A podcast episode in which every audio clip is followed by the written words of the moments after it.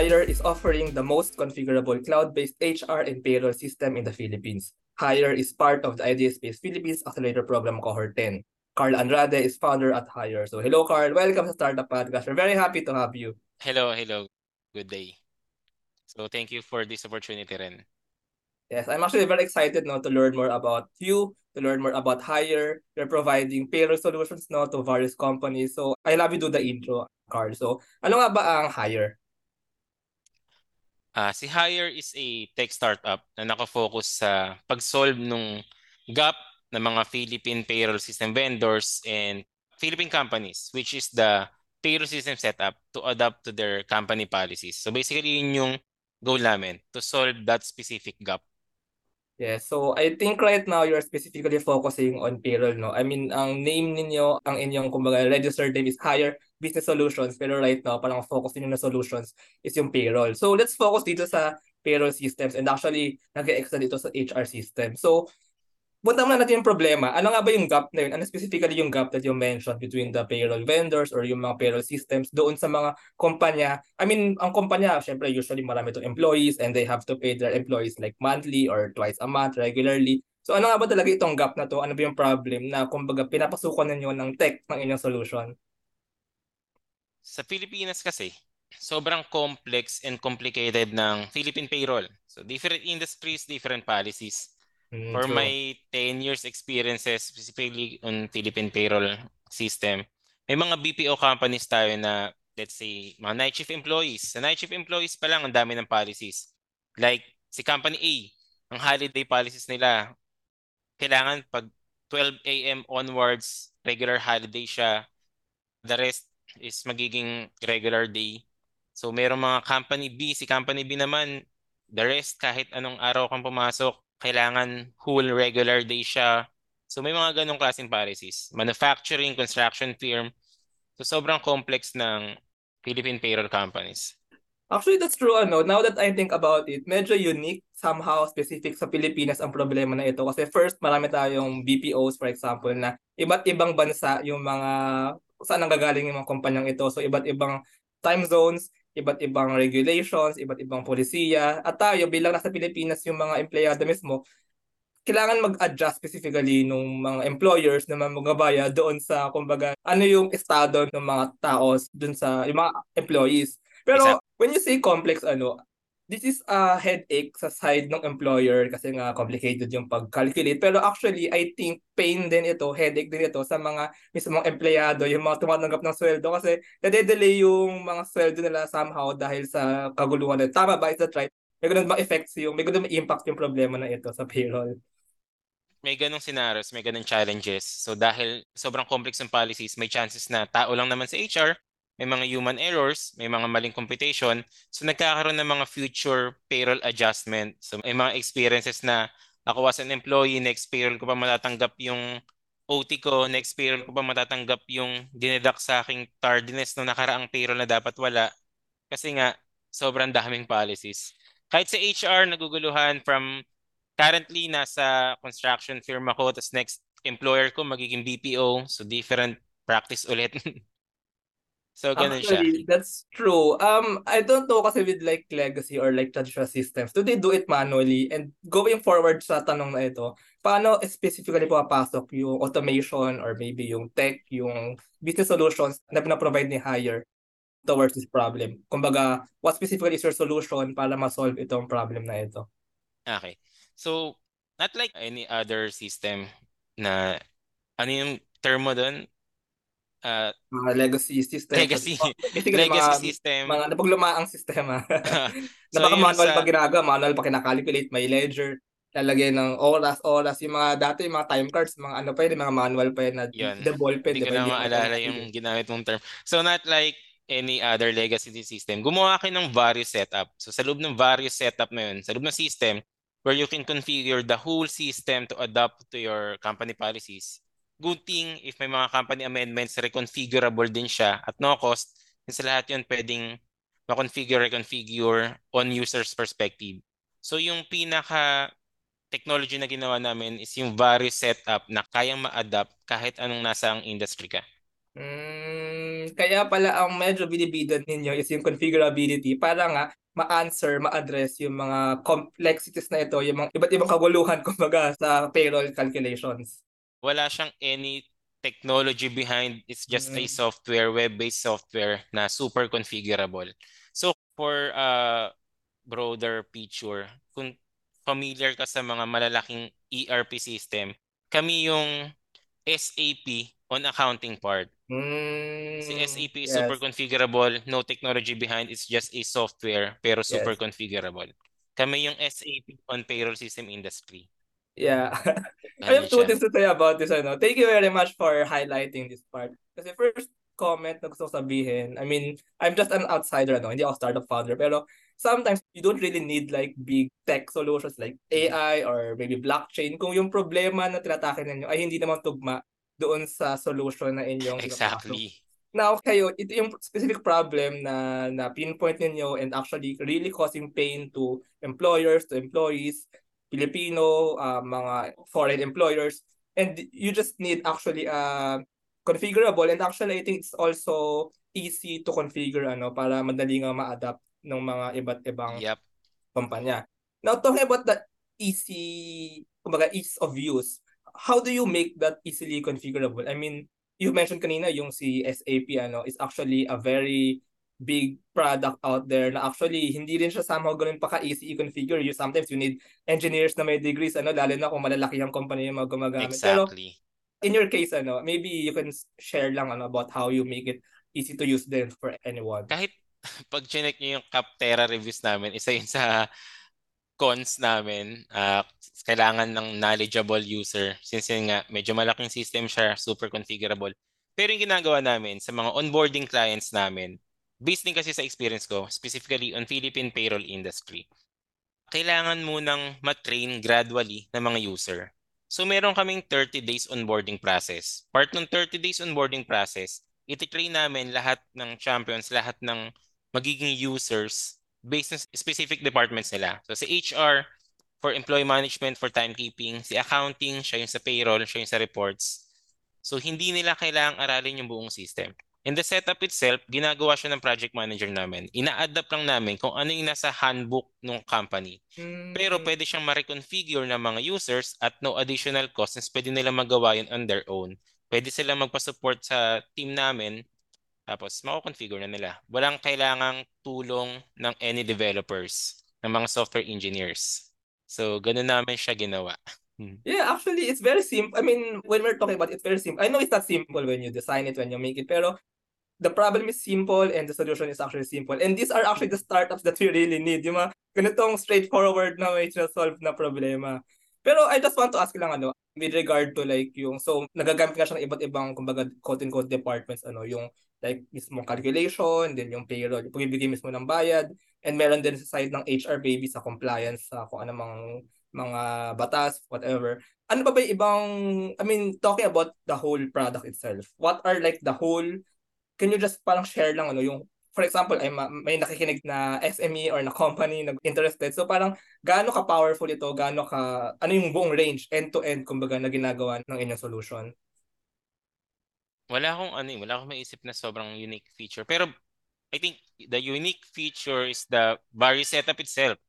Every enterprise software should adapt to the company policies, not the other way around. Na ang nangyayari kasi sa Pilipinas, sa mga legacy software, si company yung nag-a-adjust, si company policy yung ah, nag-a-adjust yeah. dahil sa limitations ng system.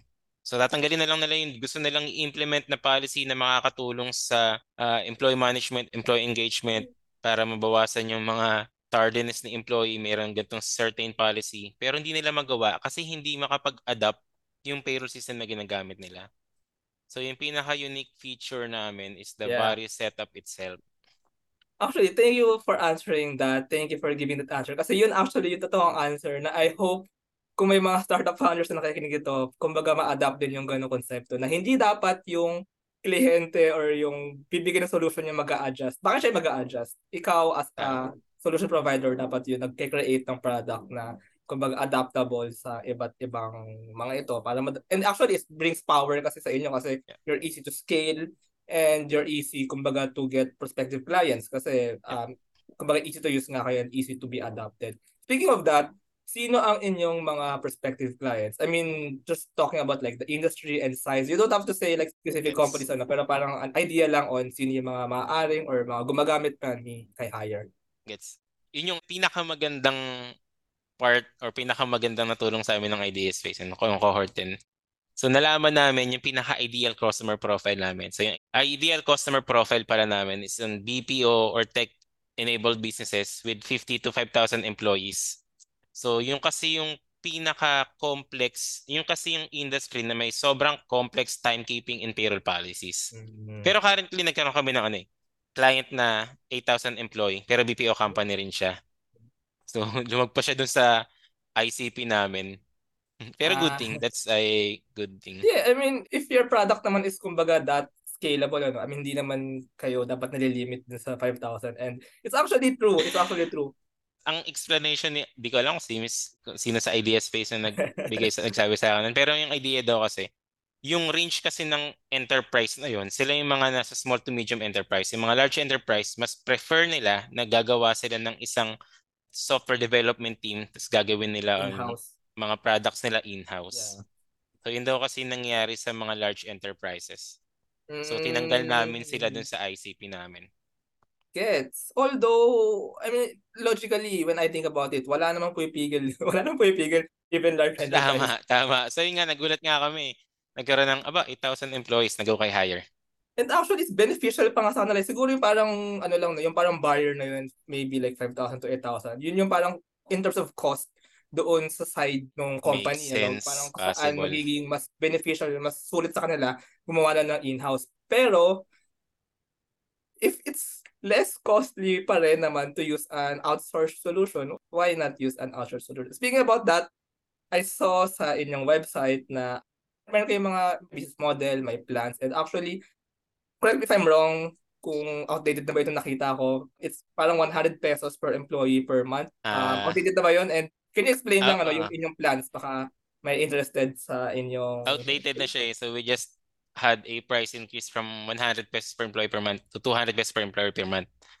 Yan. Tapos yung plans, currently yung biggest plan namin, yung binivision namin, after 5 or 10 years, gusto namin maging configurable si payroll system na kayang i-adapt yung payroll industry globally.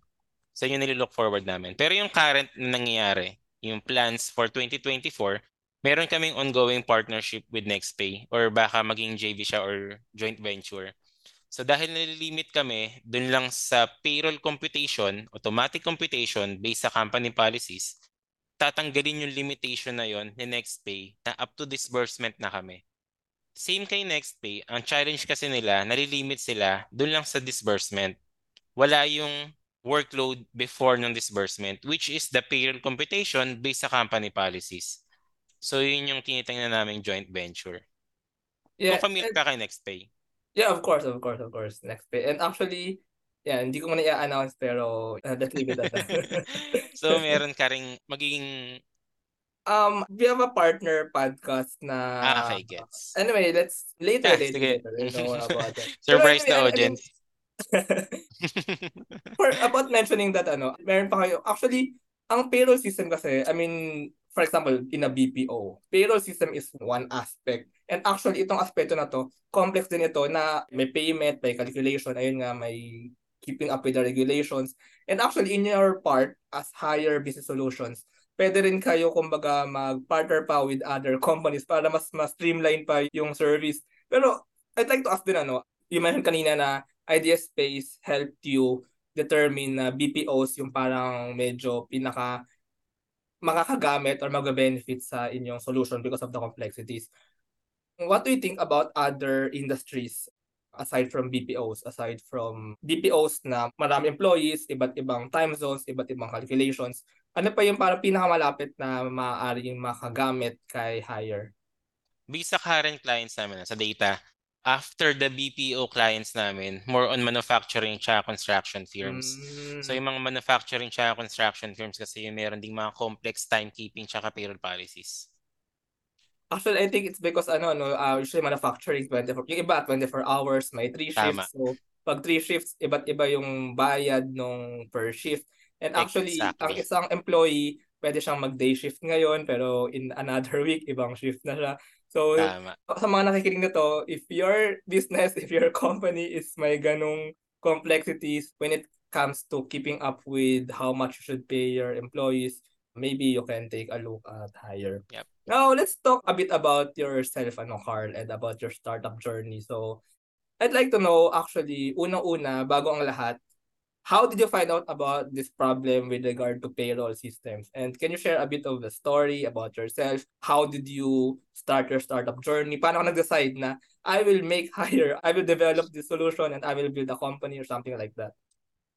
Uh, yun nga, based siya sa 10 years experience ko specifically on Philippine payroll system industry. I was a former payroll system consultant kasi ng isa sa pinakamalaking payroll outsourcing company sa Pilipinas, which is si BPOI, Business Process Outsourcing International Inc.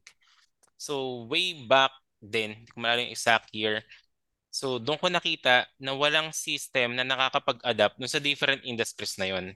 Mm-hmm. So mm. roughly meron kami kasing sineset up no na 600 different companies from different industries. So walang payroll system na nakakapag-adapt dun sa different policies na yon. Different industry, ang gulo ng ang sobrang complex ng policy, timekeeping, payroll.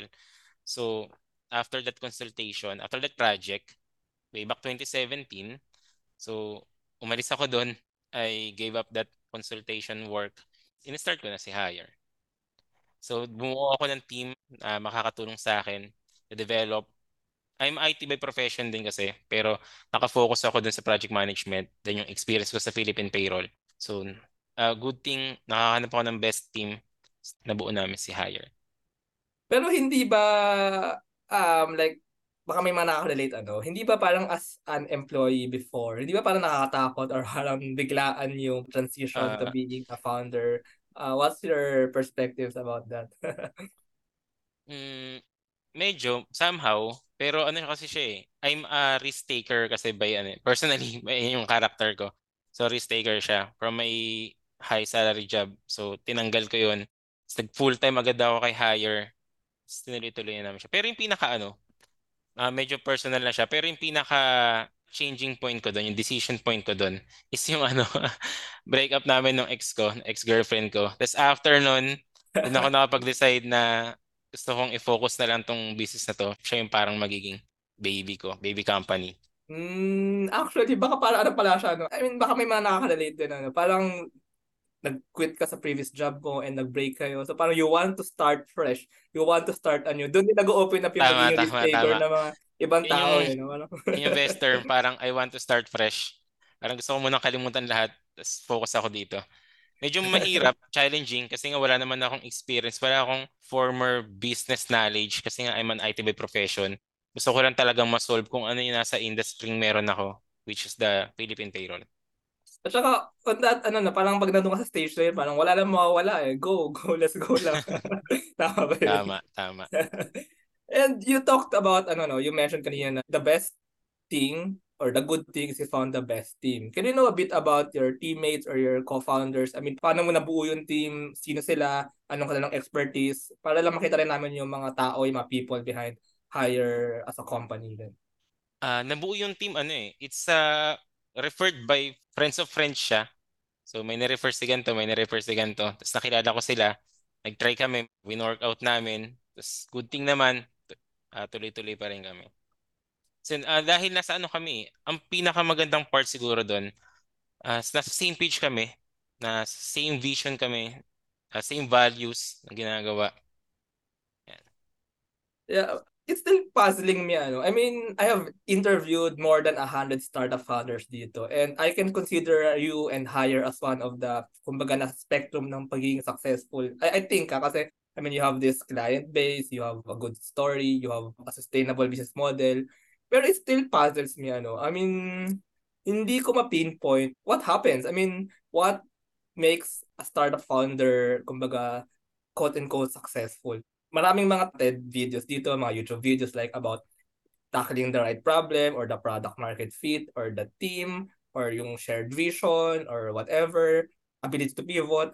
Ikaw, Carl, on your opinion, I mean, this is not like a universal answer, of course, pero this is like an opinion piece. Ano. So, what do you think happened on your startup journey that made you become reach this milestone that you have now?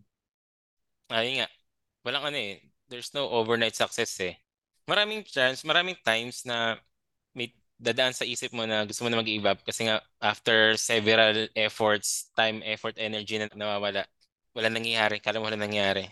Pero pag tiningnan mo pala yung nasa likod mo, ang dami mo na palang steps na nagawa. Tapos yun. Tapos ang mahalaga, ang pinaka-importante siguro, nag enjoy ka. Kung nag enjoy ka sa ginagawa mo. So, I think dahil nasa, yun nga yung experience ko for my past experiences, Philippine payroll, alam ko, alam ko na siya eh. So, sobrang dali na lang niya para sa akin. Mm. Kung ano yung hmm. problema, ano yung solution, kailangan na lang siyang i-develop, kailangan na lang siyang i-market, kailangan ko na lang malaman kung paano gagawin yung business. Since nga personally, wala akong business experience, natututunan ko pa lang siya. Tapos yung mga natutunan ko pa nga sa idea space, ngayon ko pa lang siya nalaman. So yun, kailangan lang talaga nag enjoy ka sa ginagawa mo. Yeah, the motivation. Ano. I mean, if hindi ka nag-enjoy tapos merong nadapa ka, mag- mag-quit ka na kasi hindi mo naman na-enjoy yung pagdadapa eh. Pero kung na-enjoy exactly. yung pagdadapa, babangon ka at tutuloy-tuloy ba rin. Exactly. Sobrang laking factor na nag enjoy ka lang sa ginagawa. Hindi namin namalayan eh. Na for mm. the past six years, after three or four years, after fourth year ata namin na experience na ma-hit yung positive cash flow. So doon pa lang namin nalaman na growing talaga kami. So for the past That's first year, second time. year, third year. Mm, kasi hindi ko pa alam, wala kami idea dati paano ba siya i-market, paano ba mangyayari. Ano ba yung niche? Ano ba yung ideal customer profile? Tina-target namin lahat sa sobrang broad. Yan. So, importante lang talaga, ang maganda lang talaga sa nangyari, nag enjoy kami lahat sa ginagawa namin. Yeah. I'm actually learning ah, and I'm actually na-inspire ako somehow. Kasi, I mean, that's very true, that's very true. I mean, kung startup founder ka na naghahanap ka ng problema na hindi mo naman talaga na-enjoy, hindi mo naman talaga field, for example, hindi mo naman talaga interest, two years, three years, baka kung hindi mo pa nahihit yung kumbaga sign na you're on the sustainable path, you're on the quote-unquote successful path, it's very hard to continue. ano Pero exactly. if you're doing something that you're really interested in, I think yun nga, kahit 5 years pa yan or baka 10 years pa yan, pero kung masaya ka naman, itutuloy-tuloy mo yan until you hit that goal, that award. Do you think, Carl, your IT background, I mean, yung thinking, kumbaga, na-develop ba ng IT yung yung thinking also in terms of like handling a business, in terms of like founding a startup? Do you think yung parang logic, yung parang that kind of um, mindset, nakatulong ba siya? Wala eh, kasi pers- technically, yung IT background is more on technical eh.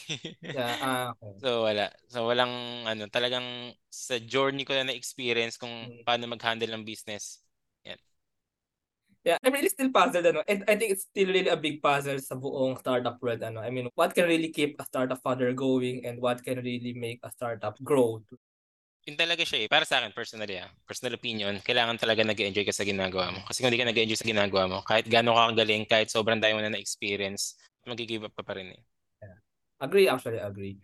Now, um, banggitin natin ano, since this is actually a partnered episode with Idea Space, ano, so naging part yun ng cohort 10 ni Idea Space Philippines. Actually, medyo special cohort kasi sa previous 9 cohorts ni Idea Space, ito yung parang nag-focus sa mga companies, sa mga startups na nasa scaling up stage somehow, not in the idea stage. So, first question, paano kayo napunta sa cohort na to? And second question, aside from the things that you've mentioned, yung helping finding that niche, helping find that quote-unquote product market fit, and all these other business things. Paano nakatulong sa inyo si Idea Space?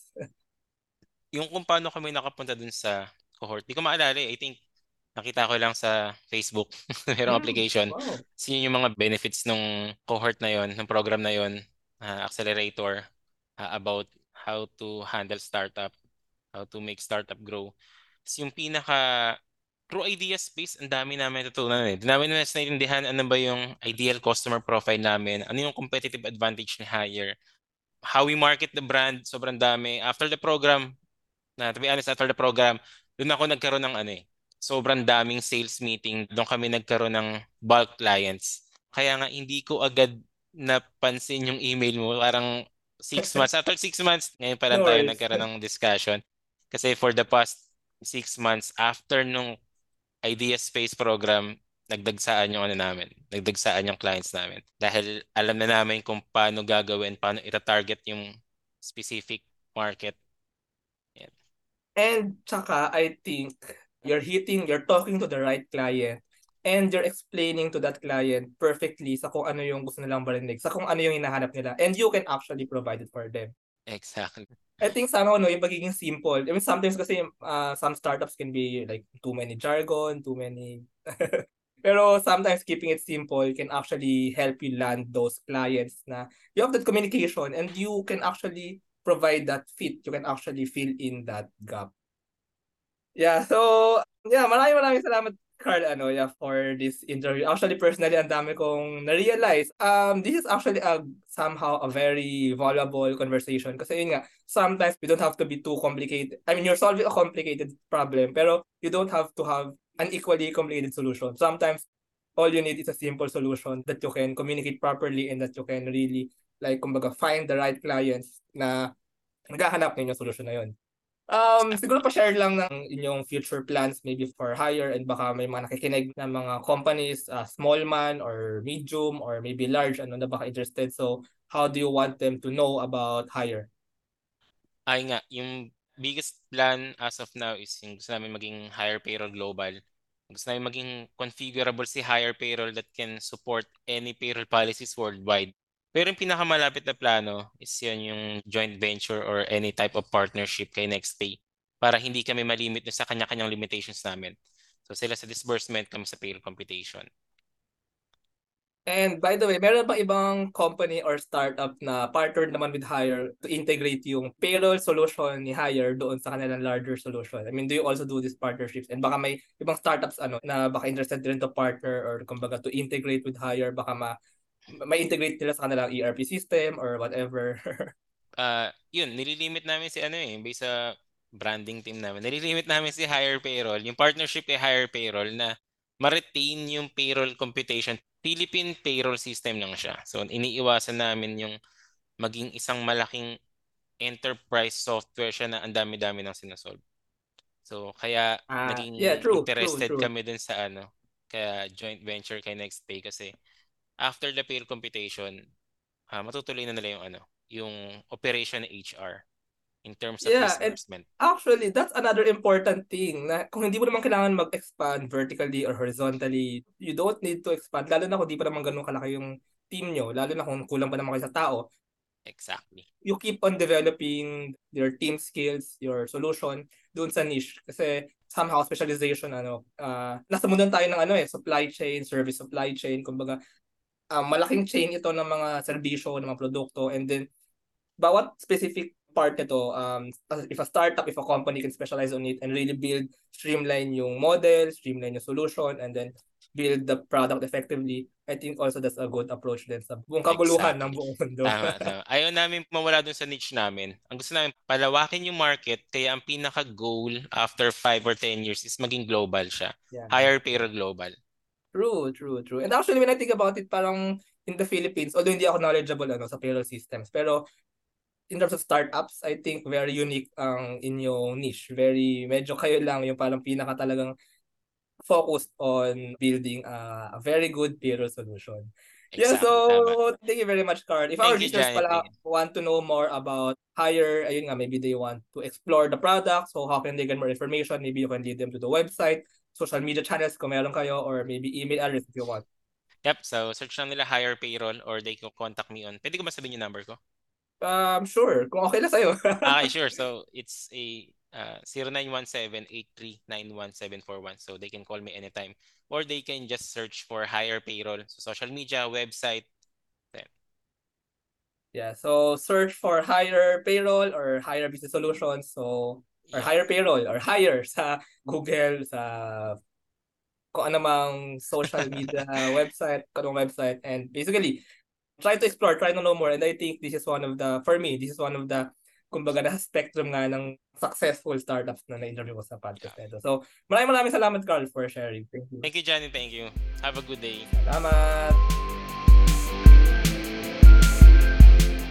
Thank you very much to our 32 patrons. This episode is super powered by TechShake, Asia's most active Philippine-based startup ecosystem builder creating bridges with investors, corporations, and governments. One CFO, tech-enabled CFO, bookkeeping, and tax services for startups and SMEs. Take 5 Outdoors, the best guided outdoor adventure tour in the Philippines. They specialize in hiking and mountaineering trips. Benjoy's Food Products, the home of premium bacon ends, tapa, and tocino. D-Buzz, Web3 microblogging app promoting freedom of speech and content ownership. Pinoy IP Works, capture your startup's value proposition through patent and trademark protection. Packetworks, the leading enabler and only Internet of Things social enterprise in the Philippines. Looking for buy and sell online with Sigurado sellers. And NutriCoach, the all-in-one productivity tool for dietitians and nutritionists. This episode is powered by Pareto Consulting, AltSwitch, ePlayment, Tuala, and Hive Energy PH. AskLex PH Academy is our official e-learning partner. Get certifications on Lean Sigma, project management, data science, and many more. Support the podcast through the links in the description.